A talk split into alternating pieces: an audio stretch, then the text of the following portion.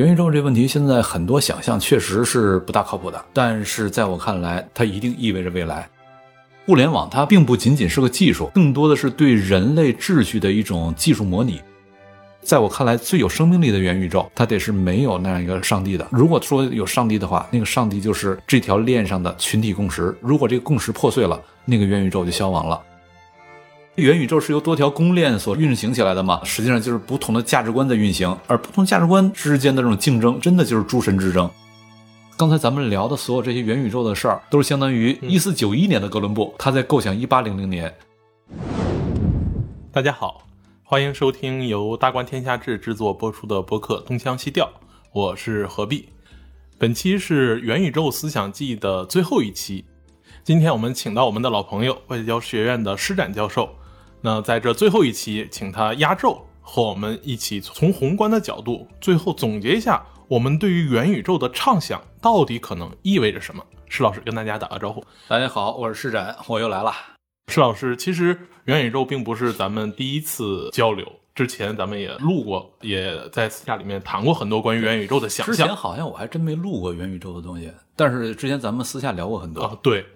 那么在前几期呢，其实我们请了大观的学者，也请了大观以外的学者，那从法律的角度，从历史的角度啊，从这个目前行业前沿的实际操作的角度，嗯，以及从经济学的角度去共同讨论说。元宇宙到底可能会意味着什么？但很显然，无论是在行业里的还是在行业外的，路过的这四期，其实对于元宇宙都抱有某种中性，甚至是偏负面的看法。为什么负面呢？觉得元宇宙像一个这种毒品吗？还是什么？啊，倒不是这个意思，就是在目前市面上，大家在炒作元宇宙的时候，会给他各种各样的想象，啊，觉得就是想太多了，想的特别好。但是咱们的老师就会认为说，想多了，想多了。因为你从目前的这个技术条件上，它是脱胎于既有技术的。对，呃，在法律以及合同规定，还有就是公司和消费者，以及还有政府监管上，都无法脱出现在的既有规则去建立一套新的规则。第三呢，就是在它的盈利模式上。目前互联网巨头去投身于此，很大程度上也是因为自身的这种商业运作到了一个瓶颈期，嗯它需要在既有的概念是吧？假如这个概念真炒成了，在既有的运作里面，它也不太有可能有特别新的创新点。对，这点我倒认同。就是现有的数字巨头更多的是炒概念，我并不认为他们真的意味着元宇宙的未来。一会儿咱可以展开聊这个。对。而且从行业从业者的角度来说的话，目前对于元宇宙这个概念已经有所深入实践的游戏行业，在他们看来，这完全不是一个新东西。因为从最原教旨或者最本初的意义来说的话，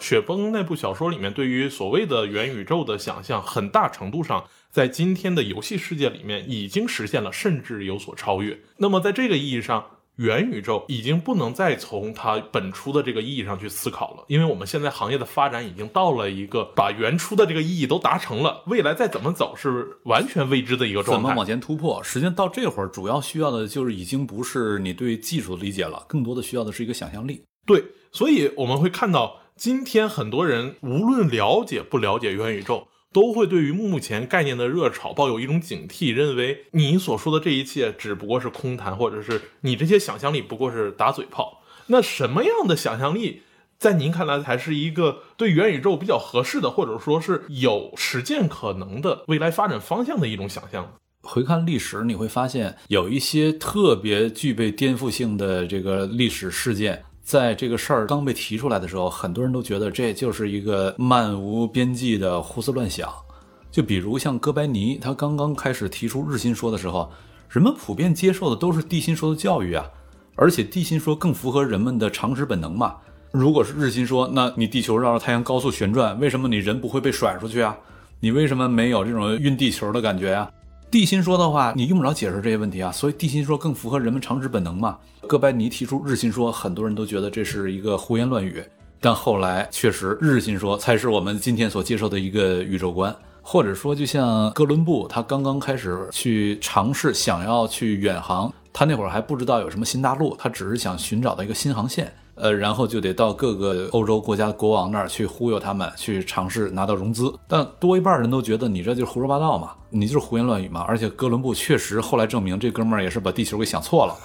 但是他就是一个超凡的想象力带来了整个现代世界完全不一样了。在一开始他想的很可能是错的，但是他打开了一个完全不同的想象的格局，人们尝试的方式就可能不一样了。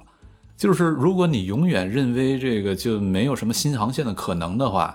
那么你也就永远不会把资源真的往海洋上去投放，这个事儿真的就不会成为可能。哪怕你一开始想着是错的，只要你打开了一个全新的格局，那么资源投放的偏向就有可能就开始发生变化了，那么一个新的世界也就成为可能了。哥白尼一开始他对于日心说的想象，他对于宇宙结构想象也是错的，这无所谓，不影响啊。但接下来整个这个我们后来的天地格局为之一变嘛，所以今天咱们说到元宇宙这个问题，元宇宙这个问题现在很多想象确实是不大靠谱的，但是在我看来，它一定意味着未来。所以在总体的色彩上，你并不会像之前几位老师那样。会抱有某种中性偏否定的，或者是说这个东西并不新鲜的这种。呃，这个思考的基点不一样。嗯，就是他们是说从现有的这些东西上来说，那么现在爆炒的元宇宙的这些概念多半不靠谱。有可能这我也会认同，基于现有的基础，确实很多东西不靠谱，很多都是纯是炒出来的。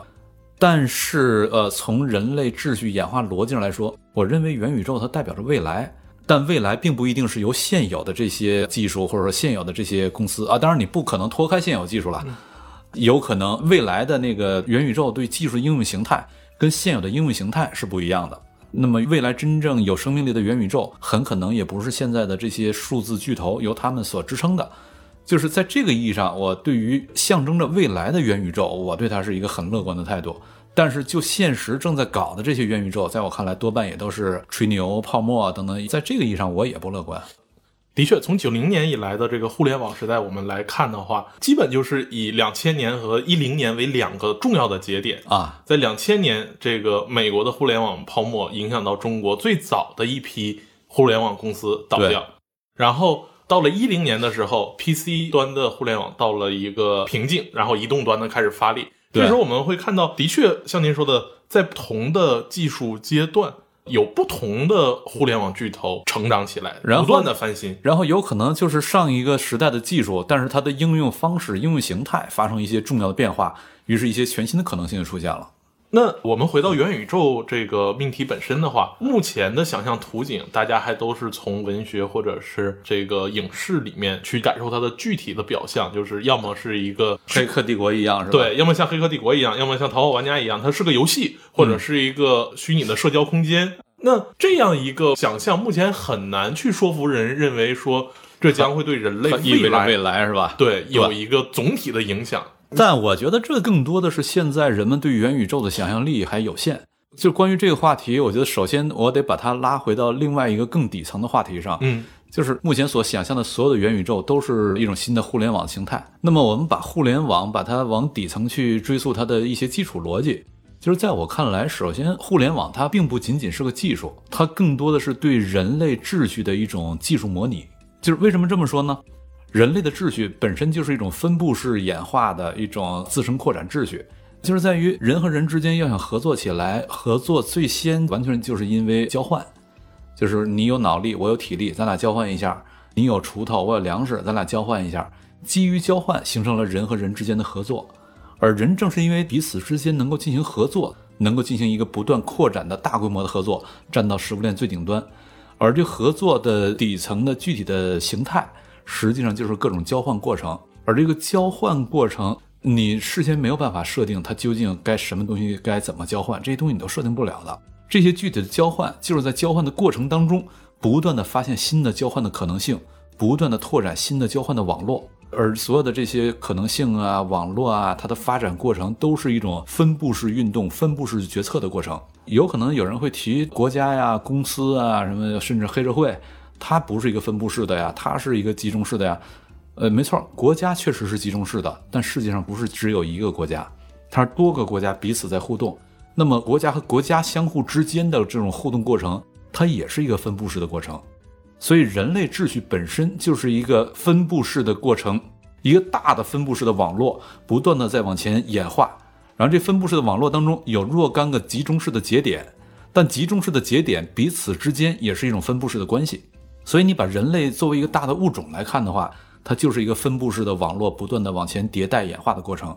而互联网就是这样一种形态啊，互联网本身它高度分布式的，但是里面又有若干个重要的数字巨头或者平台，它们就是那样一种集中式的节点。但就这个集中式的节点而言，它下面的那些内容的生产，尤其到了这种移动互联网的阶段，在移动互联网阶段，内容的生产以及人和人之间相互的这种社交关系、组织逻辑的重组，所有这些都是一个分布式的过程。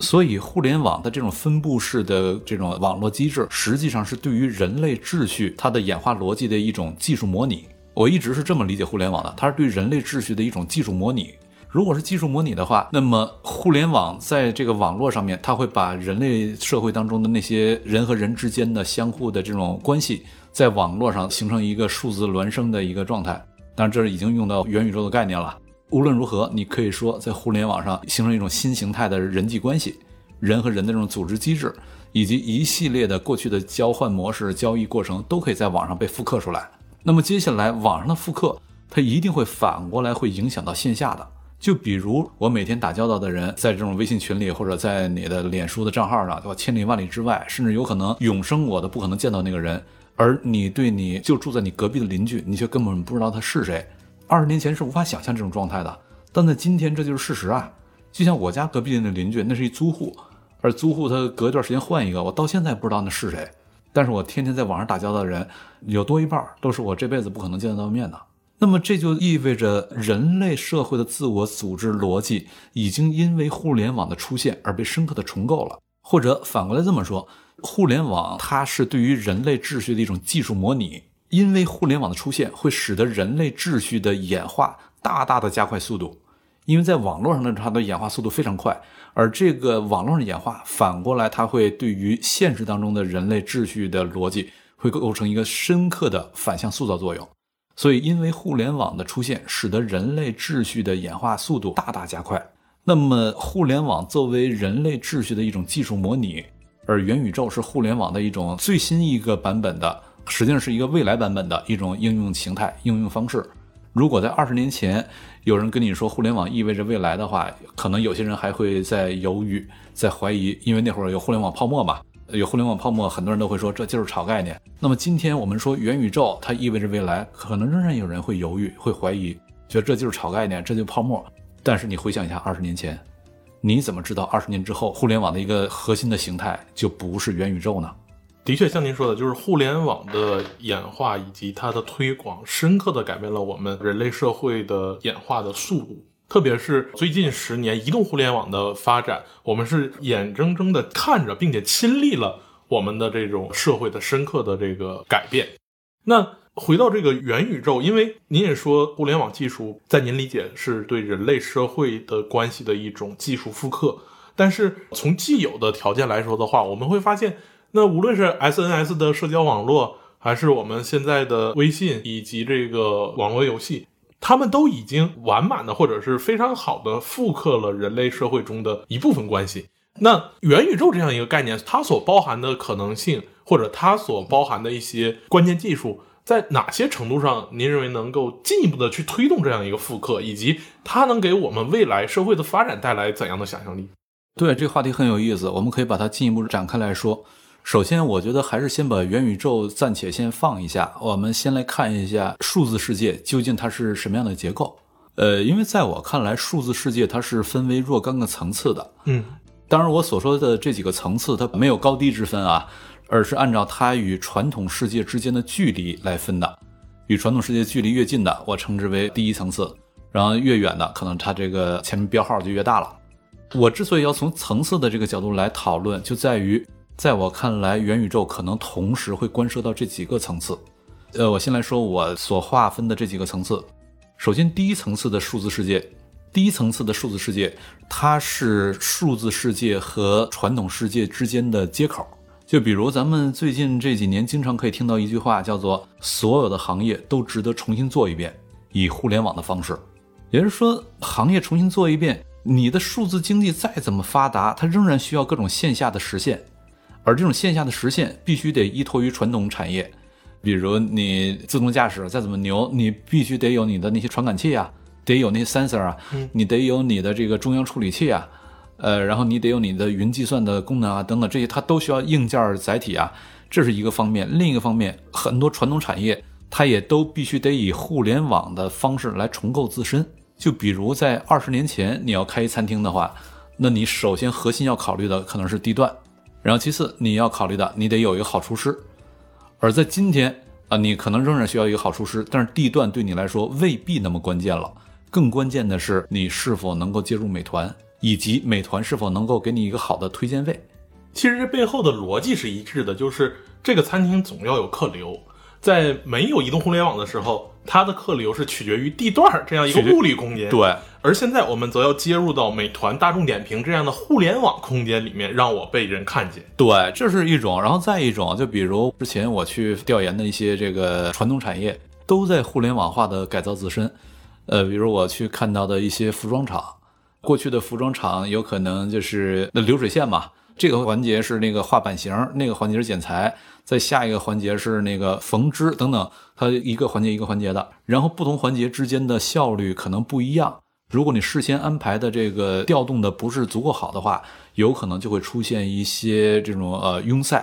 就比如剪裁环节突然之间就卡住了，特别慢，于是下一个环节没活干，而上一个环节的东西又下不来，因为你这儿没弄完呀，于是你这个就长梗组一样就梗在那儿了。但是基于互联网，把这个服装生产流程把它给互联网化的话，每个环节都会有它的这种传感器，有实时监控，然后每个环节劳动的效率啊、它的数据啊等等这些，全都基于那些传感器、基于那些监控，把它上到云上，然后在云端来进行一个统一的调配，哪个地方多安排点人，哪个地方少安排点人，哪个地方人过多了，我再对它做一个动态的调配调整。就可以大幅的提升你这个整个生产流程当中的效率。最近这几年调研，我看到了很多传统制造业都在以这种方式在互联网化。实际上这也不叫互联网化，它在数字化。但这个数字化的过程，实际上所有这些环节，甚至有可能这个环节，比如在更复杂的那些制造业当中，在汽车厂里面，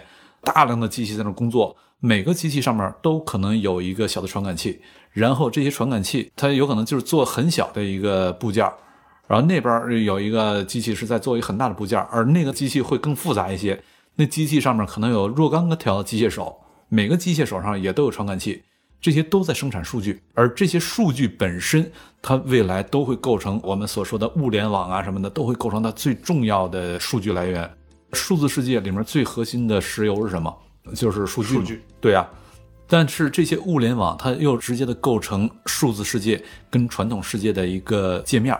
你没有那些实体性的这种载体，实际上这些数据是产生不了的。以及你要获得数据的话，你又需要有传感器，传感器本身的生产又需要一些设备生产商，然后你对所有这些数据进行各种传输，你还需要有运营商，运营商本身它也需要硬件，这些都属于数字世界和传统世界之间的界面。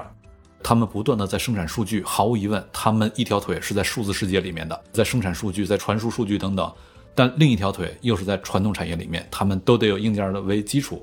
那么这是第一层次的数字世界，接下来就是第二层次的数字世界，就是咱们现在所看到的那些数字巨头，他们所构成的各种各样的虚拟世界，那些虚拟经济、虚拟世界，就比如像 Facebook、像 Google、字节。腾讯等等，他们全都在形成这种大的这种虚拟空间，而这些虚拟空间，我称之为第二层次的数字世界。它们一个基本特征是什么呢？它不是一个真分布式的，它们的内容生产层面这是分布式的，因为内容生产各种各样的人什么呃，它都在生产，而且也没有谁能够集中式的控制。就内容生产层面而言，它是分布式的，但就管理端而言，它是集中式的。那数字巨头集中式的管理。怎么样才是一个集中式的管理？一个很简单的判断标准就是是否有人能够拔网线。Facebook 它就拔过澳大利亚政府的官方账号的网线啊，拔了网线，澳大利亚政府在这个 Facebook 构建的世界里面就消失了，凭空消失了。那么这就是一种集中式的管理，也就是说它是分布式的生产内容，但集中式的在管理，这是第二层次的数字世界。那么第一层次的数字世界，因为它仍然需要依托于传统的制造业，那仍然是传统产业。传统产业它必须得依托于特定的物理空间来工作，而只要依托于特定物理空间，就意味着主权国家对它有相当大的主导能力。但是第二层次的数字世界，它不再是由主权国家有那么大主导能力了，因为第二层次数字世界是由这些数字巨头来主导。他们这种数字产业，它跟传统产业相比有一个很大的区别，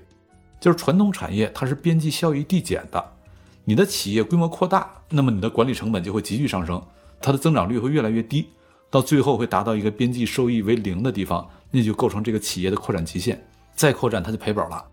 可是就这种数字产业而言，尤其是平台型的这种数字产业，如果你做的是一个平台经济，那么你的网络的规模越大，这个网络的价值就越高，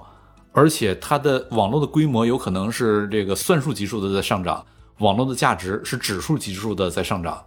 那么就意味着它是边际效益递增的，这跟传统产业非常不一样，你增加的管理成本远远小于你因此获得的这个网络价值的增值，所以边际效益递增。边际效益递增就意味着这个企业或者说这个公司这个平台，它的扩展是以全球为单位的，而绝不是以哪个特定的物理空间。它受到的唯一的限制是同赛道上另一个巨头起来了跟它竞争，他们互为边界，但它不再有什么物理性的边界。所以这种巨头它天然的以全球为单位，就意味着它所有的活动都是穿透国家的。那么在这个第二层次数字世界里面。国家没有办法来主导，它就是这些数字巨头在主导。数字巨头它在里面制定规则呀，甚至坏一点的，它拔网线啊等等这些，它在这里面主导。那么第二层次数字世界有一什么特征呢？它的管理是集中式的，那就意味着只要你管理是集中式的，第一，你有可能以某种方式作恶。如果你是一个很大平台的话，没人能够制约你。就比如这个脸书就把澳大利亚政府给拔网线了。从脸书的角度来说，他肯定觉得我是有道理的。但你从澳大利亚政府角度来看，你肯定是在作恶，而且我没有任何办法。第二，就算他不作恶，他仍然需要有某种物理性的注册地，有可能那个人不在那儿，因为毕竟他是个法人嘛。法人按照现有的法律逻辑来说，他必须得有一个物理性的注册地。那么国家仍然能够以某种方式对他进行一种节制，也就是说，他没有办法形成一个彻底的数字世界。那么这是第二层次数字世界的特征，就是一方面它是分布式生产内容，但是集中式管理，然后它是由数字巨头所主导的。第三一个就是国家仍然能够以某种方式节制它，但是这种第二层次数字世界没有真正的穷尽互联网的各种可能性。这所谓穷尽，只是就我的想象力而言啊，还可能有更多的。但是就我想象力而言，互联网的可能性要被穷尽的话，你既得是内容生产层面是分布式的，同时在管理层面。也得是分布式的，此时才是一个真分布式的互联网。而管理层面的分布式，那就意味着没人能拔网线。假设这个 Facebook 它是一个真分布式的，那就意味着就算扎克伯格想拔网线，但是这个世界上有无数个 Facebook 的副本，而且这副本的之间的数据库底层数据库是彼此打通的。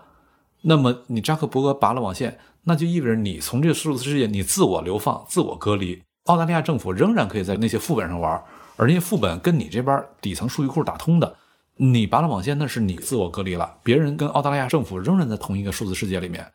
那么这会儿没人能拔网线了，这才是一个真分布式的数字世界。而我刚才说的就是这种呃无数副本啊，无数什么这些东西，呃，如果对这方面的技术熟悉敏感的朋友，马上就会想到了，这是一种区块链的模式。那我觉得可以用一句话来总结这样一个东西，就是。在某种意义上，未来元宇宙可能真的会像现实宇宙一样，它是个没有上帝的宇宙。因为一旦有一个全知全能的上帝，他就可以给你全都拔网线。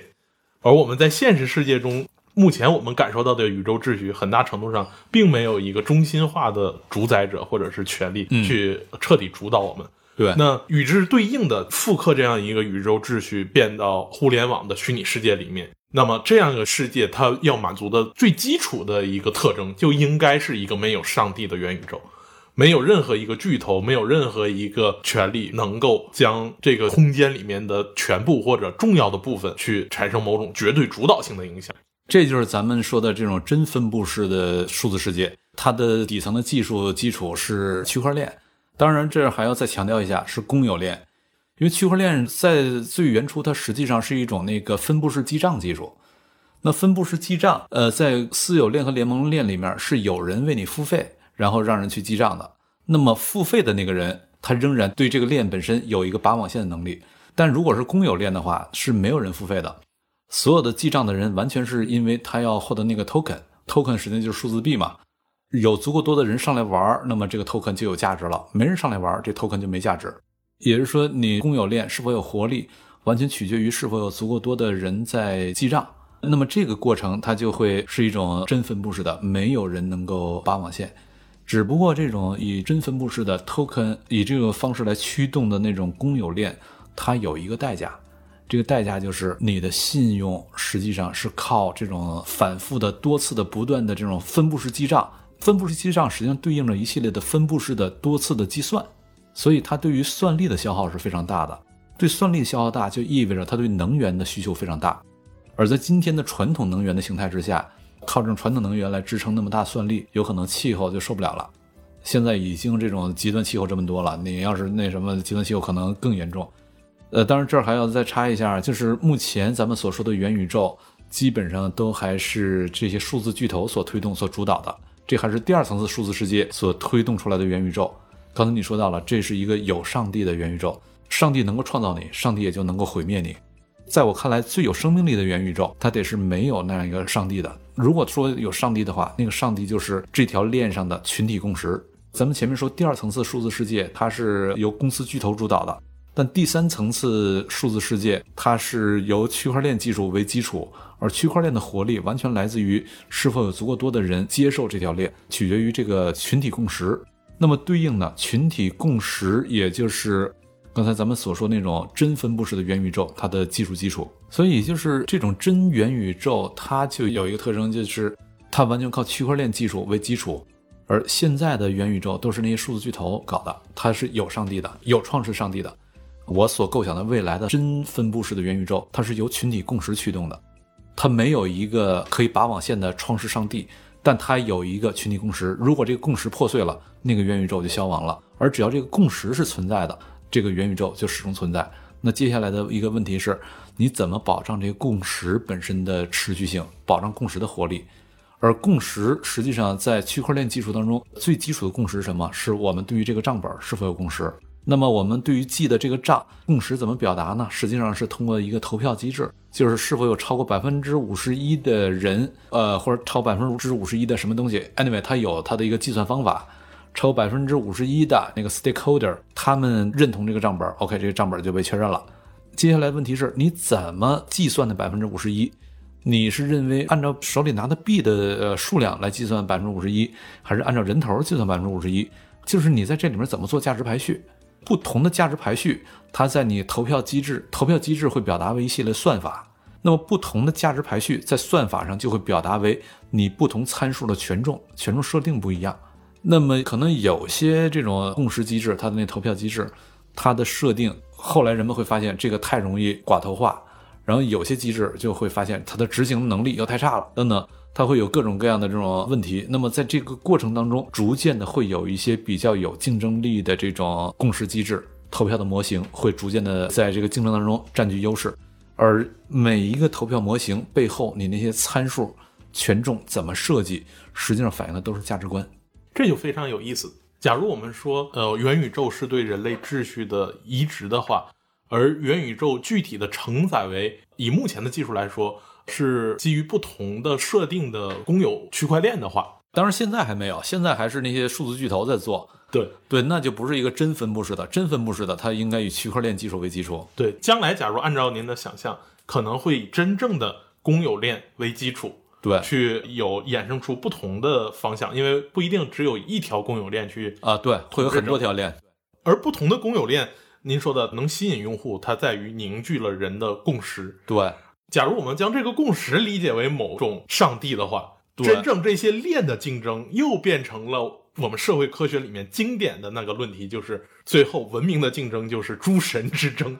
对，这时候我们就会看到不同的区块链能够在未来的元宇宙里面竞争去胜出，吸引不同的人，反而并不在于某种意义上的技术问题，而在于价值观。我在这个呃链里面去设定了什么样的价值取向，对审美取向，让人在这里觉得我在这个链上玩是我认同的。共识机制得通过一系列算法来把它实现。你算法当中的不同参数的权重设计，就是这儿的价值取向不是抽象的，而是在这种权重设计当中来表达出来。它在一个很具体的共识机制的这种算法当中表达出来。这个其实让我感觉到您前面说的那个互联网在促动人类社会演化过程中极大的加剧了这种速度，让我感觉到这样一个元宇宙更进一步的将人类社会的演化给促进出来。因为我们知道，人类社会的价值观的形成是经过漫长的历史过程去积淀出来的，在不同的这样历史事件中，大家反复博弈，去积累出一整套的文明观或者文化观。而在今天，我们去试验某种价值观到底会对人类生活产生什么样变化的时候，我们在元宇宙里面，只要将基础的这个参数做一次调整，这个东西就会立马在元宇宙的生活里面显现出来。刚才你的那个比喻特别有意思，就是到了那个时候，元宇宙是由多条公链所运行起来的嘛。那么这个多条公链上，实际上就是不同的价值观在运行，而不同价值观之间的这种竞争，真的就是诸神之争。而只不过这个诸神，他会很具体的通过一系列算法来具体的表达。这就让我想到，在媒体传统媒体的时候，我们发行报纸和期刊，我们这期稿子写的好不好？我需要很长的时间等反馈，就是我这期报纸卖的怎么样？对，然后销量怎么样？会不会有观众给我再返回来信，就文章去讨论？编辑部才能在大概以月为单位去得到一期的反馈。对，读者来信啊，这这这好久远的一个事情了。而今天，比如在微信公众号上。发出去我就能知道读者反馈，我就能看到后台有多少人在骂我。对，然后读者留言会及时的就反馈回来。对，然后阅读数量蹭蹭的往上涨，还是涨得很慢，我一下就能看到。然后那个骂的我还可以决定放不放出来。而等到未来，一个公有链的设计者想要去验证我自己对某种价值取向的判断的时候，我只需要在公有链里面去调整一下我的具体的技术参数，我就能看到。这样一个虚拟社会可能会演变出什么样的？大家对这个啊，当然你这个他说的有点过度简化了。那倒是，就在于一条真的有生命力的公有链，那么上面如果想调整参数的话，这个事儿本身也得达成共识。对，那就意味着里面是有两层共识机制的，一层是就这个你怎么设定参数这事儿得有共识，参数设定了之后，具体的运行当中它又有一个次级共识。这就跟你看到的这种立法过程一样，立法过程实际上制定宪法，这是一层基础共识。制定了宪法之后，对于具体的事儿，你要进行一个司法判断过程，它也得有一个共识，这是一个次级共识。就是这些都是人类的那个传统世界，在数字世界当中都会被复刻出来。对，就这种刺激共识，更好的一个比喻，其实就是修宪的那个条文的规定，甚至都不到修宪，有可能就是立一个部门法。那刚才咱们已经对元宇宙做了这么多的畅想，就是它在底层规则上，它在可能的真正有活力的形态上是什么样？但是终究这样一个东西，从目前的互联网巨头的不断的推动来看的话，它还是要面向消费者的，面向我们每个人。那么我们个人目前在您看来会有什么样的动力或者可能性，在元宇宙这样一个虚拟空间里面去实现？进而去真的影响到我们自己的生活，就是我刚才所构想的是一个足够理想状态的元宇宙。嗯，这就有点类似于我是哥伦布，哥伦布是一四九二年发现新大陆嘛，但我坐在那儿，我构想一八零零年世界会怎么样，未来有可能真的就按照他的构想的方式到来了。但是那个时候你要来问哥伦布，那现在我该咋办啊？现在该咋办咋办？因为那是一八零零年的事儿，离你有点远。但是如果你不想一八零零年的事儿，你一四九二年的事儿可能就做不出来。刚才咱们聊的所有这些元宇宙的事儿，都是相当于一四九一年的哥伦布，他在构想一八零零年，他不构想一八零零年，他不会出海。但是对于一四九一年的人问哥伦布该做什么，这你不应该问哥伦布，还是应该问自己当下 你应该做些什么。之所以我说这个还有点遥远，就在于刚才我有一个话题说到一半给那个断掉了，就是现在的元宇宙是那些数字巨头驱动的，这还属于第二层次数字世界。但未来的元宇宙应该属于第三层次数字世界，可是这里漏掉了一个东西，或者说咱们还有一个东西没有探讨，它跟第一层次的数字世界是什么关系？因为第一层次的数字世界实际上它是后两个层次数字世界的基础设施，你没有那些物理硬件的话，你的基础设施根本就不具备。当然，就是你的基础设施到位之后，有可能未来第二层次的数字世界作为一个过渡形态，它逐渐消亡了，更多的是第三层次的数字世界。但是第三层次数字世界一旦以那种规模展开的话，它对于第一层次数字世界，也就是说那些基础设施、那些传感器呀、那些 sensor、那些呃 CPU，有可能就是 GPU 了，甚至可能出现新的什么别的 PU，当然只要不是 PUA 就好，有可能什么别的 PU，咱今天都想象不到了。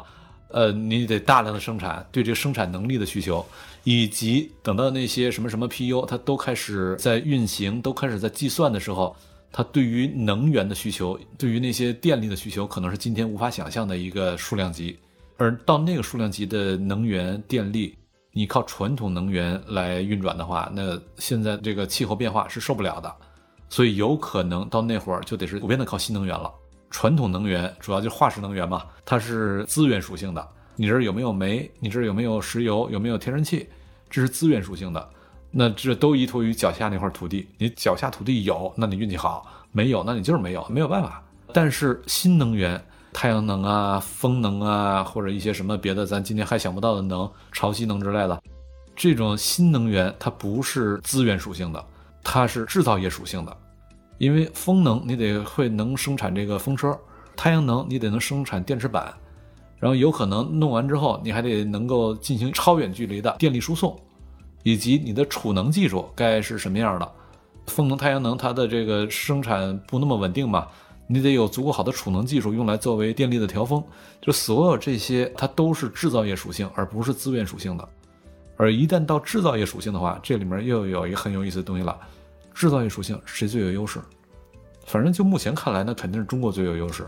而且就现在来说，确实就是太阳能电池板，全世界绝大部分都是中国人在生产。然后风车也也差不太多，那么在这种情况下，就是未来这些新能源，它的生产、它的部署，然后远距离那个传输技术等等，所有这些，它跟今天肯定不一样。就整个这能源格局跟今天肯定不一样。我们也不能就此马上就断言说中国在这里面会有多大优势，但是毫无疑问跟今天肯定不一样了。它具体是什么样，这个得去研究。到什么时候新能源的成本变得非常之低，以及单靠新能源我们就能支撑比今天有可能大几个数量级的这种能源需求？什么时候能到这门槛？这都不知道。就是说，我们所想象的那种对哥伦布而言的1800年的世界，对咱们而言有可能是未来呃三十年、五十年之后的世界。呃，你想象的那个世界，你今天才有一个更远大的奔头。但是那个世界到底什么时候到来，现在也还说不清楚。同时，那个世界的到来，它是一个系统性的工程。你光说你这个上硬件上这个计算能力，这是不够的，它是一个更加庞大的系统性的工程，而且这个系统性工程既有硬件又有软件。这儿的软件，我指的不是说这个现在咱们的那些计算机程序那个意义上的软件，而是指比这还软，价值观层面的软件。因为到了那个时候，有可能这个百分之九十五的人都不做咱们今天所熟悉的这些工作了，都被 AI 和机器人所替代了。那这百分之九十五的人干嘛？他怎样才能获得收入？没有收入的话，你没有消费能力啊，经济也循环不起来啊。那么，除非你的消费活动本身就是生产，那怎么样才能消费活动本身就是生产呢？很简单，你消费活动本身在产生数据，而数据在未来就是数字世界的石油。那么，在这个过程当中，有可能这个经济伦理、分配正义是什么等等这些东西全都会发生变化。这是我刚才所说的那个软件儿，然后硬件儿，那么你的区块链技术。区块链技术在今天来说是软件，但到那会儿呢，可能就成了硬件了。就你伦理观层面的、价值观层面的那些，仅仅是内在于人的头脑当中的，那属于软件。所有外在于人的头脑的，呃，那么你的区块链技术以及更硬的硬件，你的这个算力，这个 PU 那个 PU，以及呃你所依赖的新能源等等，这些是广义的硬件。就是这些东西作为一个大的系统，他们得逐步的都到位之后。我所想的那种元宇宙，那种第三层次的数字世界，才真的可能到来。这个什么时候会到来，现在也说不清楚，因为技术进步的速度以及你的很多生产是呃发展速度，现在也没有办法去构想。有可能二十年，也有可能五十年。但无论如何，我想象在未来，真正的元宇宙一定是那样的一个元宇宙。那么，作为咱们这次思想季元宇宙这个主题的最后一期。我倒想，我们可以再对元宇宙本身做一个原问题的发问。咱们大观的学者经常喜欢问原问题。这个原问题，我倒是觉得刘电工做了一个很好的例子，就是大刘是吧？对，大刘在一八年的时候其实就对元宇宙做出过一次评价。对大刘的评价是很负面的，很负面的。因为作为科幻作家，他其实对地球之外的事情更感兴趣，并认为那是人类的未来，所以他做了一个非常这个尖酸的评价，就叫做“我许诺你星辰大海，你却只给我 Facebook 啊”。他认为人类彻底内化到一个虚拟空间里面，是对人类社会自身的内卷，一个彻底的内卷。对，那么这也就意味着，如果我们迈向元宇宙，或者是我们迈向真正的深度宇宙空间，这将是人类社会未来两个截然不同的技术发展路向，而且这两个都会对我们最基层的基础设施，比如能源、比如电力、比如我们的硬件的这些制造业的开发，有着不同的指向。今天最后一个问题就是，您假如跳开元宇宙这个话题。您是对于征途在星辰大海实现人类的物理空间上的拓展，我们可以去星际穿越，去星际移民，哪怕我们移民到月球上，也是一个空间很大的拓展，甚至到火星上，还是说，也许我们在短时间内没办法移民，但是我们可以通过元宇宙的虚拟社会，让我们人类的这种社会经济运行达到一个更高、更繁荣的状态。您会更倾向哪个技术路径？呃，那最终肯定是移民到外星啊！你向深空宇宙探索，这才是彻底打破内卷的一个路径嘛。这是毫无疑问的，在这点上我是完全赞同大刘。但是反过来，就元宇宙这个事儿来说，本身它会有很好的一个商业前景。只要有很好的商业前景，那么这个事儿一定会成为现实，因为它内在于人性嘛，它在利用人性嘛。呃，这不是你喜欢它还是不喜欢它的事儿。而是，如果它顺应着人性，它一定会到来的话，此时你去说它是好是坏，这事儿已经没有意义了。而是说这样一个事儿，如果它能够导向一个更加具有创造性的方向，导向更加具有创造性的方向，就意味着这个事儿本身，因为任何一个技术，任何一个事情，它本身都有好有坏，有两面儿。你怎么样能够让它更多的发挥出它好的一面，更多的抑制它坏的这一面？一方面，你得有一套伦理价值。你来判断什么是好，什么是坏，给出一个价值排序，然后再一个，你的这套价值观得能够落实为一套具体的制度方案，用这制度方案来把你的价值观在具体的日常运行当中能够把它给落实实现出来。所以，对于元宇宙而言，当然我说的是一个真分布式的元宇宙哈。对于那个元宇宙而言，那个世界的价值观是什么样的，然后那个世界的法理逻辑是什么样的，今天都不知道。我们能知道的只是它跟现在我们所熟悉的肯定不一样。目前我们所看到的很多对于这个数字世界的伦理观啊，以及对于数字世界各种监管性的立法，它的高明程度跟五百年前西班牙刚刚地理大发现的时候，它对于海洋的立法差不多。什么意思呢？当时西班牙率先走向了海洋，然后他想要规范海洋，给予秩序，但他是站在陆地上来想象海洋。他把陆地上的法理逻辑大致给平移到了海洋上面，他没有意识到那是一个不同的世界，他服从的是不同的法理逻辑，所以他和葡萄牙这两个伊比利亚国家将地球一分为二，这一半是你的，这一半是我的，就像分土地一样。对，但事实上海洋是没有办法被分割的，它跟陆地不一样，陆地可以被分割，海洋没法分割，因为你没法占领啊。陆地可以占领，海洋咋占领呢？你能在上面打界桩吗？能划界限吗？你都做不到啊。所以就是海洋上是服从完全不同的逻辑的，完全不同的法理逻辑、法律基础。一四九二年，西班牙跟葡萄牙陆续开始走向大海，但是一直到一六零几年，格劳修斯在《海洋自由论》里面才揭示出海洋是服从跟陆地上完全不同的一种逻辑的。到了那之后，海洋上它的法律逻辑、法律基础才开始被人们给完整的把握住，然后海洋上开始获得秩序。呃，一个全新的世界就此打开了。那么今天人们对数字世界的各种立法，约等于一四九二年那会儿的西班牙和葡萄牙，他们对于海洋上的立法，就你站在陆地上想海洋给他立法，这事儿走不通的，走不远。究竟海洋上逻辑是什么？它的法理基础是什么？它的伦理基础是什么？今天谁都没有想清楚。它需要等到这个世界不断的在我们面前展现，等到我们能够发现那个逻辑。目前还没到那一步呢，但是虽然没到那一步，我们对它的这种大胆的畅想、开脑洞却是必要的。这样，等到一六零几年的时候，格勒修斯才有机会发现了海洋上那种真正的法理逻辑。我们也是不断的这么开脑洞，到未来才能够发现出这种真数字世界它的法理逻辑和伦理基础。啊，非常感谢施老师今天的分享，让我们深度的了解了元宇宙背后它的数字秩序到底对我们人类社会意味着什么。那也希望我们这一次的整个元宇宙的思想季能够将我们这些讨论的话 延续下去，或者是能够保留下去。那也许直到三十年后或者五十年后，当后人再度回想起前人对于元宇宙的讨论，也许我们的这些观点、这些脑洞，可能到时候真的会有到用场。那非常感谢施老师今天和我们的分享。那么最后，我再给大家做个硬广。呃，我们的播客东腔西调即将有了实体的公众号，大家可以来公众号听我们的播客。那我来配合一下，这个公众号的名字叫什么呀？叫东腔西调，是微信公众号吗？对，好，欢迎大家到微信公众号里面去寻找东腔西调。